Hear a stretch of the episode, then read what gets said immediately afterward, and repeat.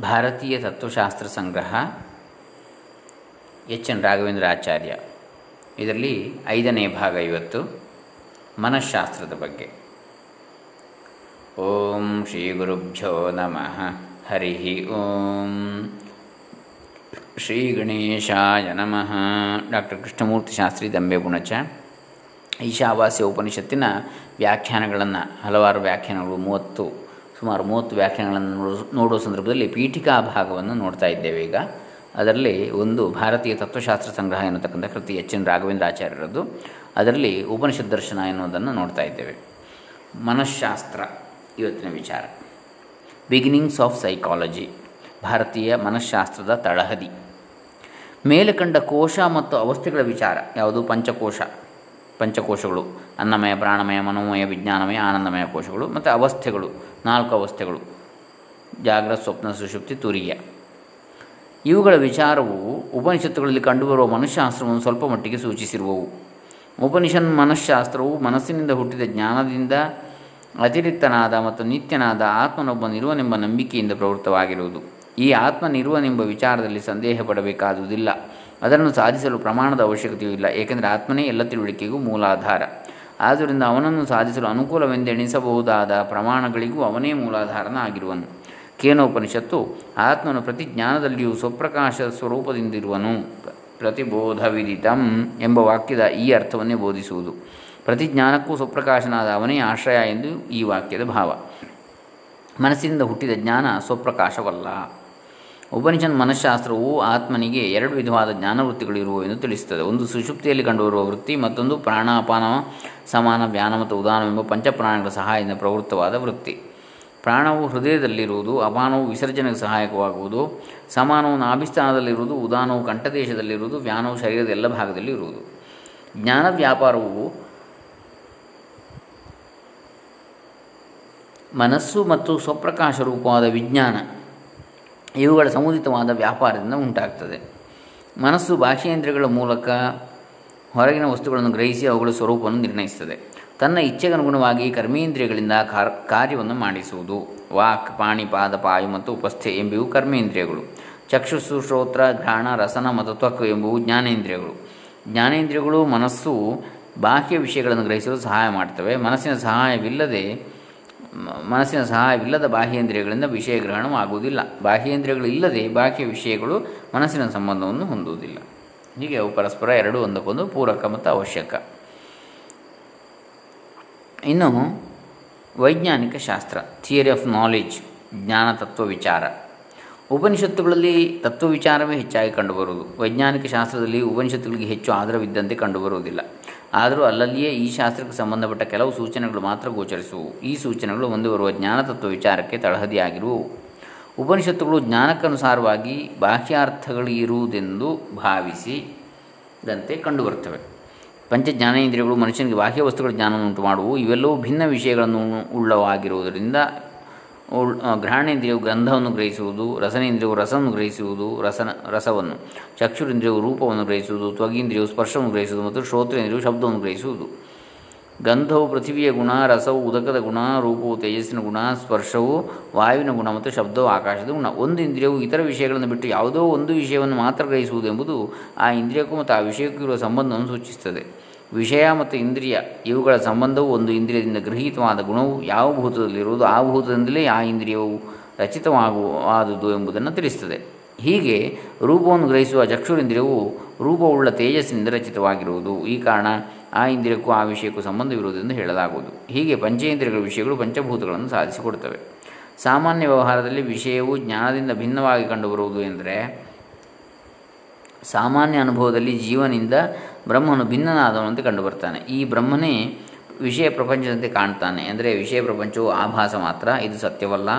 ಹಿಂದೆ ಉಪವಾದಿತವಾದ ರೀತಿಯಲ್ಲಿ ಪುರುಷನು ದುರಿಯಾವಸ್ಥೆ ಎಂಬ ಬ್ರಹ್ಮ ಸಾಕ್ಷಾತ್ಕಾರವನ್ನು ಹೊಂದಿದರೆ ಅವನು ಬ್ರಹ್ಮರೂಪನಾಗುವನು. ಆಗ ಅವನಿಗೆ ಚೈತನ್ಯ ರೂಪವಾದ ಅನುಭವ ಅನುಭವ ಇರುವುದು.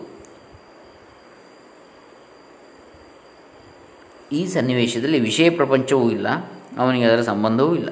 ಈ ವಿಚಾರಗಳಿಗೆ ಅನುಸಾರವಾಗಿ ಸಾಮಾನ್ಯ ಜ್ಞಾನವು ಪರಿಚ್ಛಿನ್ನವಾದ ವಸ್ತುವನ್ನು ಗ್ರಹಿಸುವುದೆಂದು, ಅದು ಯಾವಾಗಲೂ ಅನಂತವಾದ ವಸ್ತುವನ್ನು ಗ್ರಹಿಸಲಾರದೆಂದು, ಅನಂತವಾದ ವಸ್ತುವಿನ ಸಾಕ್ಷಾತ್ಕಾರವೆಂದರೆ ಆ ವಸ್ತುವೇ ಆಗುವುದೆಂದು ತಿಳಿಯಬೇಕು. ಈ ಅನಂತ ವಸ್ತುವೇ ಚೈತನ್ಯ ಎಂದರೆ ಬ್ರಹ್ಮ, ಅದನ್ನು ವಸ್ತು ಎಂದು ಕರೆಯುವುದು ಗೌಣ. ಮುಖ್ಯ ಅಲ್ಲ ಅಂತ, ವಸ್ತು ಅಂತ ಹೇಳಲಿಕ್ಕೂ ಆಗುವುದಿಲ್ಲ ಅದನ್ನು ಅಂತೇಳಿ. ಅದು ಅನಿರ್ವಾಚ್ಯವಾದದ್ದು ಅಂತೇಳಿ. ಮುಂದೆ ಈಶ್ವರ ಎನ್ನತಕ್ಕಂಥ ವಿಚಾರ. ಉಪನಿಷತ್ತುಗಳ ಸಪ್ರಪಂಚ ಬ್ರಹ್ಮನನ್ನು ಮನುಷ್ಯನಂತೆಯೇ ಒಂದು ಆಕಾರವುಳ್ಳವನ್ನಾಗಿ ತಿಳಿದರೆ ಅವನು ಈಶ್ವರನೆನಿಸ್ತಾನೆ. ಸತ್ ಎಂಬ ಬ್ರಹ್ಮನು ತನ್ನನ್ನು ತಾನು ತಿಳಿಯುವುದರ ಮೂಲಕ ಜಡ ಪ್ರಪಂಚವನ್ನು ಮತ್ತು ಜೀವನವನ್ನು ಸೃಷ್ಟಿಸಿದನೆಂದು ಚಾಂದೋಗಿ ಉಪನಿಷತ್ತು ಹೇಳ್ತದೆ. ಈ ಬ್ರಹ್ಮನು ಸಪ್ರಪಂಚ. ಈ ಬ್ರಹ್ಮನನ್ನು ಒಬ್ಬ ಪುರುಷನೆಂದು ತಿಳಿದರೆ ಆಗ ಅವನು ಈಶ್ವರನೆನಿಸ್ತಾನೆ. ಬ್ರಹ್ಮನು ತನ್ನಂತ ಅಂತ ತಿಳಿದು ಈಶ್ವರನಾಗ್ತಾನೆ. ಈ ತಿಳುವಳಿಕೆಯಲ್ಲಿ ತಾನೇ ತನ್ನ ವಿಷಯವಾಗಿರುವನು. ಹೀಗೆ ತನ್ನಂತ ತಾನು ತಿಳಿಯಲು ಅವಿದ್ಯೆಯೇ ಕಾರಣ ಈ ಅವಿದ್ಯೆಯೇ ಪ್ರಕೃತಿ ಎನಿಸುವುದು. ಉಪನಿಷತ್ತುಗಳು ಈಶ್ವರನ ಉಪನಿಷತ್ತುಗಳ ಈಶ್ವರನು ಋಗ್ವೇದದಲ್ಲಿ ಕಂಡುಬಂದ ದೇವತೆಗಳಂತೆ ಪ್ರಪಂಚದ ಭಿನ್ನನಾದವನಲ್ಲ, ಅವನು ಪ್ರಪಂಚದಲ್ಲಿ ಅಂತರ್ಯಾಮಿ ಆಗಿರುವನು. ಇವನೇ ಪ್ರಪಂಚಕ್ಕೆ ಅಂತರ್ಯಾಮಿ ಕಾರಣನಾಗಿರುವುದರಿಂದ ಉಪಾದಾನ ಮತ್ತು ನಿಮಿತ್ತ ಕಾರಣಗಳಾದನೆಂದು, ಆದವನೆಂದು ವ್ಯವಹೃತವಾಗಿರುವುದು. ಅವಿದ್ಯೆ ಅಥವಾ ಅಜ್ಞಾನವು ವಸ್ತುಸ್ಥಿತಿಯಲ್ಲಿ ಒಂದೇ ವಸ್ತು ಇರುವ ಕಾಲದಲ್ಲಿ ಭಿನ್ನ ವಸ್ತುಗಳು ಇರುವಂತೆ ತೋರಲು ಕಾರಣವಾಗುವಂಥದ್ದು. ಈ ನಿಮಿತ್ತದಿಂದಲೇ ಅದಕ್ಕೆ ಅವಿದ್ಯೆ ಅಂತೇಳಿ ಹೆಸರು. ಇದೇ ಮಾಯೆ ಎಂದು ಪ್ರಕೃತಿಯನ್ನು ಕರೆಯಲ್ಪಟ್ಟಿರುವುದು. ಬ್ರಹ್ಮನಿಗೆ ಜೀವಭಾವವು ಮತ್ತು ಜಡ ಪ್ರಪಂಚದಂತೆ ತೋರುವಿಕೆಯು ಈ ಅವಿದ್ಯೆ ಅಥವಾ ಮಾಯೆಯ ಕಾರ್ಯ. ವಸ್ತುಸ್ಥಿತಿಯಲ್ಲಿ ಬ್ರಹ್ಮನು ಈಶ್ವರನೂ ಅಲ್ಲ, ಜೀವನೂ ಅಲ್ಲ. ಅವನು ಅಖಂಡ, ಅನಂತ ಮತ್ತು ಸತ್ಯಜ್ಞಾನಾನಂದ ರೂಪ. ಇನ್ನು ಉಪನಿಷತ್ತುಗಳು ಮತ್ತು ಪೂರ್ವಾಚಾರ್ಯರು. ನಮ್ಮ ಪೂರ್ವಾಚಾರ್ಯರೆಲ್ಲರೂ ಉಪನಿಷತ್ತುಗಳೆಲ್ಲ ಒಂದೇ ಅಭಿಪ್ರಾಯದಿಂದ ಪ್ರವೃತ್ತವಾಗಿರುವವೆಂದು ಈ ಅಭಿಪ್ರಾಯವನ್ನು ಉಪಕ್ರಮ ಮೊದಲಾದವುಗಳ ಸಹಾಯದಿಂದ ನಿರ್ಣಯ ಮಾಡಬಹುದೆಂದು ತಿಳಿಯುವರು. ಉಪನಿಷತ್ ಮತವನ್ನು ವಿಚಾರ ಮಾಡುವ ಸಂದರ್ಭದಲ್ಲಿ ನಮ್ಮ ಪೂರ್ವಾಚಾರ್ಯರಲ್ಲಿ ಮುಖ್ಯವಾಗಿ ಅದ್ವೈತ ಪ್ರತಿಷ್ಠಾಪನಾಚಾರ್ಯರಾದ ಶಂಕರಾಚಾರ್ಯ ಮತವನ್ನು, ವಿಶಿಷ್ಟ ಅದ್ವೈತ ಪ್ರತಿಷ್ಠಾಪನಾಚಾರ್ಯರಾದ ರಾಮಾನುಜಾಚಾರ್ಯರ ಮತವನ್ನು, ದ್ವೈತ ಪ್ರತಿಷ್ಠಾಪನಾಚಾರ್ಯರಾದ ಮಧ್ವಾಚಾರ್ಯರ ಮತವನ್ನು ಗಮನಕ್ಕೆ ತರಬೇಕಾಗಿರುವುದು. ಈ ಹೊತ್ತಿನ ನಮ್ಮ ಸಂಘ ಜೀವನವನ್ನು ನಾ ಇವು ಅಳು, ಆಳುತ್ತಿರುವುದೇ ಇದರ ಕಾರಣ. ಈ ಮೂರು ಆಚಾರ್ಯರು ಪ್ರಾಯ ಒಂದೇ ಜಾತೀಯವಾದ ನಿಯಮವನ್ನು ಅನುಸರಿಸಿ ಉಪನಿಷತ್ ತತ್ವವನ್ನು ಕಂಡುಹಿಡಿಯಲು ಪ್ರಯತ್ನಿಸಿದರೂ ಪರ್ಯವಸಾನದಲ್ಲಿ ಭಿನ್ನಾಭಿಪ್ರಾಯವುಳ್ಳವರಾಗಿರುವರು ಇದನ್ನು ಸಂಗ್ರಹವಾಗಿ ಉಪಪಾದಿಸಬಹುದು. ಉಪನಿಷತ್ತುಗಳು ಮತ್ತು ಶಂಕರಾಚಾರ್ಯರು. ಶಂಕರಾಚಾರ್ಯರು ಇತರ ಆಚಾರ್ಯರಿಗಿಂತಲೂ ಪೂರ್ವಿಕರು. ಇವರು ಜೀವ ಬ್ರಹ್ಮನ ಅಭೇದ ರೂಪವಾದ ಅದ್ವೈತವೇ ಉಪನಿಷತ್ ಮತವೆಂದು ತಿಳಿದು ಅದನ್ನೇ ವಿಚಾರಶಾಸ್ತ್ರದಲ್ಲಿಯೂ ಸಿದ್ಧಾಂತ ಸಿದ್ಧಾಂತಿಸಿರುವರು. ಇವರ ಉಪನಿಷತ್ ತತ್ವ ನಿರ್ಣಯವು ಕೆಳಕಂಡ ರೀತಿಯಲ್ಲಿರುವುದು. ಉಪಕ್ರಮ ಮೊದಲಾದವುಗಳ ಸಹಾಯದಿಂದ ಅದ್ವೈತವೇ ಎಂದರೆ ಜೀವ ಬ್ರಹ್ಮರ ಅಭೇದವೇ ಉಪನಿಷತ್ತುಗಳ ತಾತ್ಪರ್ಯವೆಂದು ನಿರ್ಣಯಿಸಬಹುದು. ಸತ್ ಎಂಬ ಬ್ರಹ್ಮತತ್ವವು ಮಾತ್ರ ಪ್ರಪಂಚದ ಆದಿಯಲ್ಲಿ ಇತ್ತು. ಸದೈವ ಇದಮ ಇದಮಗ್ರ ಆಸೀತ್ ಮತ್ತು ಬ್ರಹ್ಮತತ್ವವು ಒಂದೇ, ಅದು ದ್ವಿತೀಯ ರಹಿತವಾದುದು ಏಕಮೇವ ದ್ವಿತೀಯಂ ಬ್ರಹ್ಮ ಎಂಬುವು ಉಪಕ್ರಮ. ಸಮಸ್ತ ಪ್ರಪಂಚದಲ್ಲಿ ಬ್ರಹ್ಮತತ್ವವೇ ಸತ್ಯವಾದುದು. ಐತದಾತ್ಮ್ಯಮಿದಂ ಸರ್ವಂ ಎಂದು ಉಪಸಂಹಾರ. ಬ್ರಹ್ಮನೇ ಜೀವನಾದ ನೀನು ಆಗಿರುವೆ, ತತ್ವಮಸಿ ಎಂದು ಒಂಬತ್ತಾವರ್ತಿ ಅಭ್ಯಾಸ ಅಭೇದ ತತ್ವವು ಶ್ರುತಿಯ ಹೊರತು ಮತ್ತೊಂದು ಪ್ರಮಾಣದಿಂದ ಸಿದ್ಧಿಸುವುದಿಲ್ಲವಾದ್ದರಿಂದ ಅದಕ್ಕೆ ಅಪೂರ್ವತೆ ಇರುವುದು ಅನಂತರ ಬ್ರಹ್ಮಭಾವವು ಅಥ ಸಂಪತ್ಸ್ಯತೆ ಎಂಬುದು ಫಲ. ಬ್ರಹ್ಮನನ್ನು ತಿಳಿಯುವುದರಿಂದ ತಿಳಿಯದಿರುವುದು ತಿಳಿದಂತಾಗುವುದು. ಏನ ಅಶ್ರುತಂ ಶ್ರುತಂ ಭವತಿ ಎಂಬುದು ಅರ್ಥವಾದ. ಹೇಗೆ ಒಂದು ಮಣ್ಣಿನ ಪದಾರ್ಥ ದರ್ಶನದಿಂದ ಸಮ ಸರ್ವವೂ ಮಣ್ಣೆಂಬ ಜ್ಞಾನ ಉಂಟಾಗುವುದೋ, ಏಕೇನ ಮೃತ್ಪಿಂಡೇನ ಸರ್ವಂ ಮೃಣ್ಮಯಂ ವಿಜ್ಞಾತಂ ಸ್ಯಾತ್ ಎಂಬುದು ಉಪಪತ್ತಿ. ಇವುಗಳಿಂದ ಅದ್ವೈತವೇ ಉಪನಿಷತ್ತಿಗೆ ಅಭಿಪ್ರೇತವಾದುದೆಂದು ಸಿದ್ಧಿಸುವುದು. ಇದಕ್ಕನುಗುಣವಾಗಿ ಉಪನಿಷತ್ತುಗಳು ಪುನಃ ಪುನಃ ಅದ್ವೈತವನ್ನೇ ಬೋಧಿಸುವು. ನಾನು ಬ್ರಹ್ಮನು, ಅಹಂ ಬ್ರಹ್ಮಾಸ್ಮಿ, ಪರತತ್ವವೇ ನಾನು ತದ್ಯೋಹಂ, ಸೋಸೌ, ಯೋಸೌ ಸೋಹಂ. ಆದಿತ್ಯನಲ್ಲಿರುವ ನಾನೇ, ಯೋಸಾವಾದಿತ್ಯೇ, ಪುರುಷಸ್ಸೋಹಮಸ್ಮಿ. ಅವನೇ ನಾನು, ಸ ಏವಾಹಮಸ್ಮಿ ಎಂಬುವುಗಳು ಈ ವಿಷಯದಲ್ಲಿ ಉದಾಹರಣೆ. ಯಾವ ಅವಸ್ಥೆಯಲ್ಲಿ ಜಗತ್ತು ಆತ್ಮಮಯವಾಗುವುದು ಎಂದರೆ ಸರ್ವವು ಆತ್ಮನೇ ಆಗುವುದು. ಆ ಸಂದರ್ಭದಲ್ಲಿ ಇವನು ಕರ್ತೃಕರ್ಮ ಸಂಬಂಧ ರಹಿತನಾಗಿರುವನು. ಯತ್ರತ್ವಸ್ಯ ಸರ್ವಮಾತ್ಮೈವಾಭೂತ್ ಕೇನ ಕಿಂ ಪಶ್ಯೇತ್. ಆತ್ಮನು ನಾಶಹೀನನು, ಅವಿನಾಶಿ ವಾರೇ ಅಯಮಾತ್ಮ ಎಂಬುದು ಆತ್ಮನೊಬ್ಬನೇ ಸತ್ಯನೆಂಬುದನ್ನು ಬೋಧಿಸುತ್ತದೆ. ಪರಬ್ರಹ್ಮ ತತ್ವದಿಂದ ಭಿನ್ನವಾದುದು ಮತ್ತೊಂದಿಲ್ಲ. ನದು ತದ್ವಿತೀಯಮಸ್ತಿ ಎಂಬುದು ಜಗತ್ತು ಸತ್ಯವೆಂಬುದನ್ನು ನಿಷೇಧಿಸುತ್ತದೆ. ಸರ್ವವು ಅವ್ಯಯವಾದ ಪರವಸ್ತುವಿನಲ್ಲಿ ಏಕೀಭವಿಸುವುದು ಪರೇ ವ್ಯಯ ಸರ್ವ ಏಕೀಭವಂತಿ ಎಂಬುದು ಪ್ರಪಂಚದ ಏಕೀಭಾವವನ್ನು ಬೋಧಿಸುತ್ತದೆ. ಬ್ರಹ್ಮನನ್ನು ತಿಳಿದವನು ಬ್ರಹ್ಮನಾಗುವನು, ಬ್ರಹ್ಮವೇದ ಬ್ರಹ್ಮೈವ ಭವತಿ ಎಂಬುದು ಜೀವಾತ್ಮನು ಪರಮಾತ್ಮನಿಂದ ಅತಿರಿಕ್ತನಲ್ಲವೆಂದು ತಿಳಿಸುವುದು. ಪರಬ್ರಹ್ಮನಲ್ಲಿ ಯಾವ ಭೇದವೂ ಇಲ್ಲ, ನೇಹ ನಾನಾಸ್ತಿ ಕಿಂಚನ ಎಂಬುದು ಸರ್ವಭೇದ ಪ್ರಪಂಚವನ್ನು ನಿಷೇಧಿಸುತ್ತದೆ. ಈ ಕ್ರಮದಲ್ಲಿ ಉಪನಿಷತ್ ವಿಚಾರ ಮಾಡಿದರೆ ಪರಬ್ರಹ್ಮ ತತ್ವ ಒಂದೇ ಸತ್ಯವೆಂದು ಅದು ಸರ್ವಭೇದರಹಿತವಾದುದೆಂದು ಸಿದ್ಧಿಸುವು. ಇದೇ ತಾತ್ಪರ್ಯವನ್ನೇ ಬ್ರಹ್ಮತತ್ವವು ಒಂದು ಮಾತ್ರ, ಅದು ಸಜಾತಿಯ ವಿಜಾತಿಯ ವಸ್ತುಗಳ ಭೇದವುಳ್ಳದಲ್ಲ ಮತ್ತು ಅದರಲ್ಲಿಯೂ ಭೇದವಿರುವುದಿಲ್ಲ. ಏಕಮೇವ ಅದ್ವಿತೀಯಂ ಬ್ರಹ್ಮ ಎಂಬ ವಾಕ್ಯವು ಸ್ಥಾಪಿತವಾಗುವುದು. ಉಪನಿಷತ್ತುಗಳಲ್ಲಿ ಕೆಲವು ಭೇದಪರವಾದ ವಾಕ್ಯಗಳು ಕಂಡುಬರುವುದೇನು ನಿಜ? ಈ ವಾಕ್ಯಗಳು ಐಕ್ಯವನ್ನು ಬೋಧಿಸುವ ವಾಕ್ಯಗಳಿಂದ ಬಾಧಿತವಾಗಿರುವುದರಿಂದ ಇವು ಭೇದಪರವಾಗಿ ಕಂಡುಬಂದರೂ ಇವುಗಳ ತಾತ್ಪರ್ಯವು ಭೇದವಲ್ಲವೆಂದು ತಿಳಿಯಬೇಕು. ಅಭೇದ ವಾಕ್ಯಗಳಿಗೂ ಭೇದ ವಾಕ್ಯಗಳ ವಿರೋಧ ಬರುವುದರಿಂದ ಅವುಗಳಿಗೂ ಅಭೇದದಲ್ಲಿ ತಾತ್ಪರ್ಯವಿಲ್ಲವೆಂದು ಏಕೆ ತಿಳಿಯಬಾರದೆಂಬ ಶಂಕೆಯು ಯುಕ್ತವಲ್ಲ. ಹೇ ಹೀಗೆ ಹಿಂದೆ ಹೇಳಿದಂತೆ ಉಪಕ್ರಮ ಮೊದಲಾದವುಗಳ ಸಹಾಯದಿಂದ ಉಪನಿಷತ್ತುಗಳಿಗೆ ಅಭೇದವನ್ನು ಉಪದೇಶಿಸುವುದರಲ್ಲಿಯೇ ತಾತ್ಪರ್ಯವಿರುವುದೆಂಬುದು ವ್ಯಕ್ತವಾಗ್ತದೆ.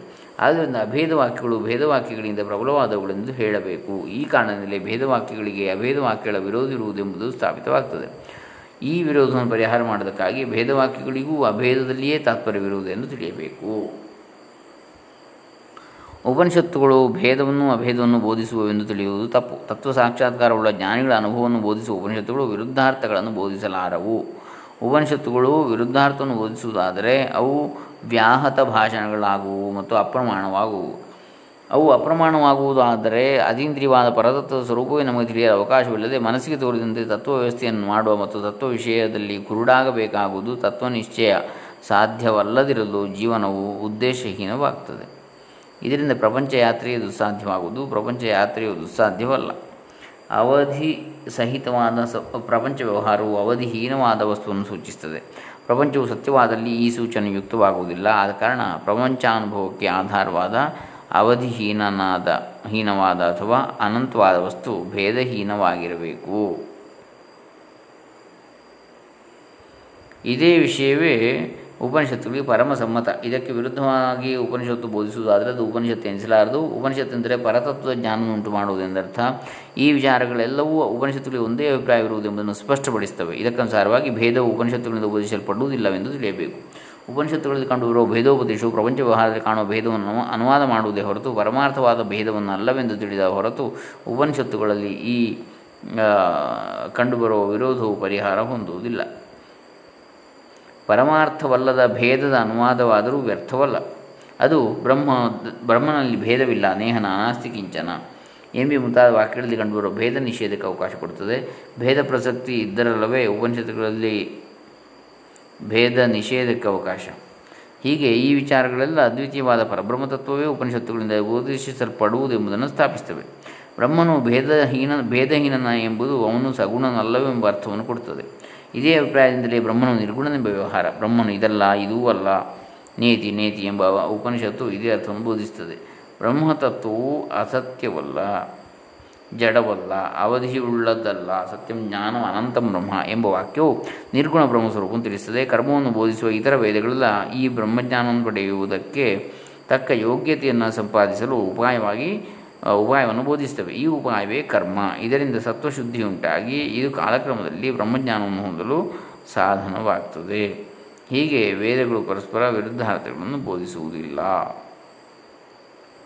ಈ ವಿಷಯಗಳನ್ನೆಲ್ಲ ಸ್ಪಷ್ಟಪಡಿಸಿದ್ದಕ್ಕಾಗಿಯೇ ಉಪನಿಷತ್ತುಗಳಲ್ಲಿ ಪ್ರಪಂಚವಿರುವುದಾದರೆ ಸಂಶಯವಿಲ್ಲದೆ ನಿವೃತ್ತಿಯನ್ನು ಹೊಂದುವುದು. ಪ್ರಪಂಚವು ಯದಿ ವರ್ತೇತ, ಯದಿ ವಿದ್ಯೇತ ನಿವರ್ತೇತನ ಸಂಶಯ. ಭೇದವು ಮಾಯಾಕಲ್ಪದೆ ಹೊರತು ಸತ್ಯವಲ್ಲ. ಮಾಯಾ ಮಾತ್ರ ದ್ವೈತಂ. ಮತ್ತು ಅದ್ವೈತವು ಸತ್ಯ, ಅದ್ವೈತಂ ಪರಮಾರ್ಥತಃ ಎಂಬಿ ಮುಂತಾದ ಉಪದೇಶಗಳು ಕಂಡುಬರ್ತವೆ. ಇವುಗಳೆಲ್ಲ ಭೇದ ಪ್ರಪಂಚವು ಮಿಥ್ಯಾ, ಬ್ರಹ್ಮ ಮಾತ್ರ ಸತ್ಯ ಮತ್ತು ನಿರ್ಗುಣನೆಂಬ ಪ್ರಮೇಯಗಳನ್ನೇ ಪುನಃ ಪುನಃ ಸ್ಥಾಪಿಸ್ತವೆ ಇನ್ನು ಉಪನಿಷತ್ತುಗಳು ಮತ್ತು ರಾಮಾನುಜಾಚಾರ್ಯರು, ಇದನ್ನು ನಾವು ಮುಂದಿನ ಅವಧಿಯಲ್ಲಿ ನೋಡೋಣ. ಹರೇ ರಾಮ, ಭಾರತೀಯ ತತ್ವಶಾಸ್ತ್ರ ಸಂಗ್ರಹ ಎಚ್ ಎನ್ ರಾಘವೇಂದ್ರ ಆಚಾರ್ಯ. ಇದರಲ್ಲಿ ನಾವು ಇವತ್ತು ಐದನೇ ಕಂತನ್ನು ನೋಡಿದ ಹಾಗೆ ಆಯಿತು ನಾಳೆ ದಿವಸ ಆರನೇ ಕಂತನ್ನು ನೋಡೋಣ. ಹರಿರಾಮ ಓಂ ತತ್ಸತ್.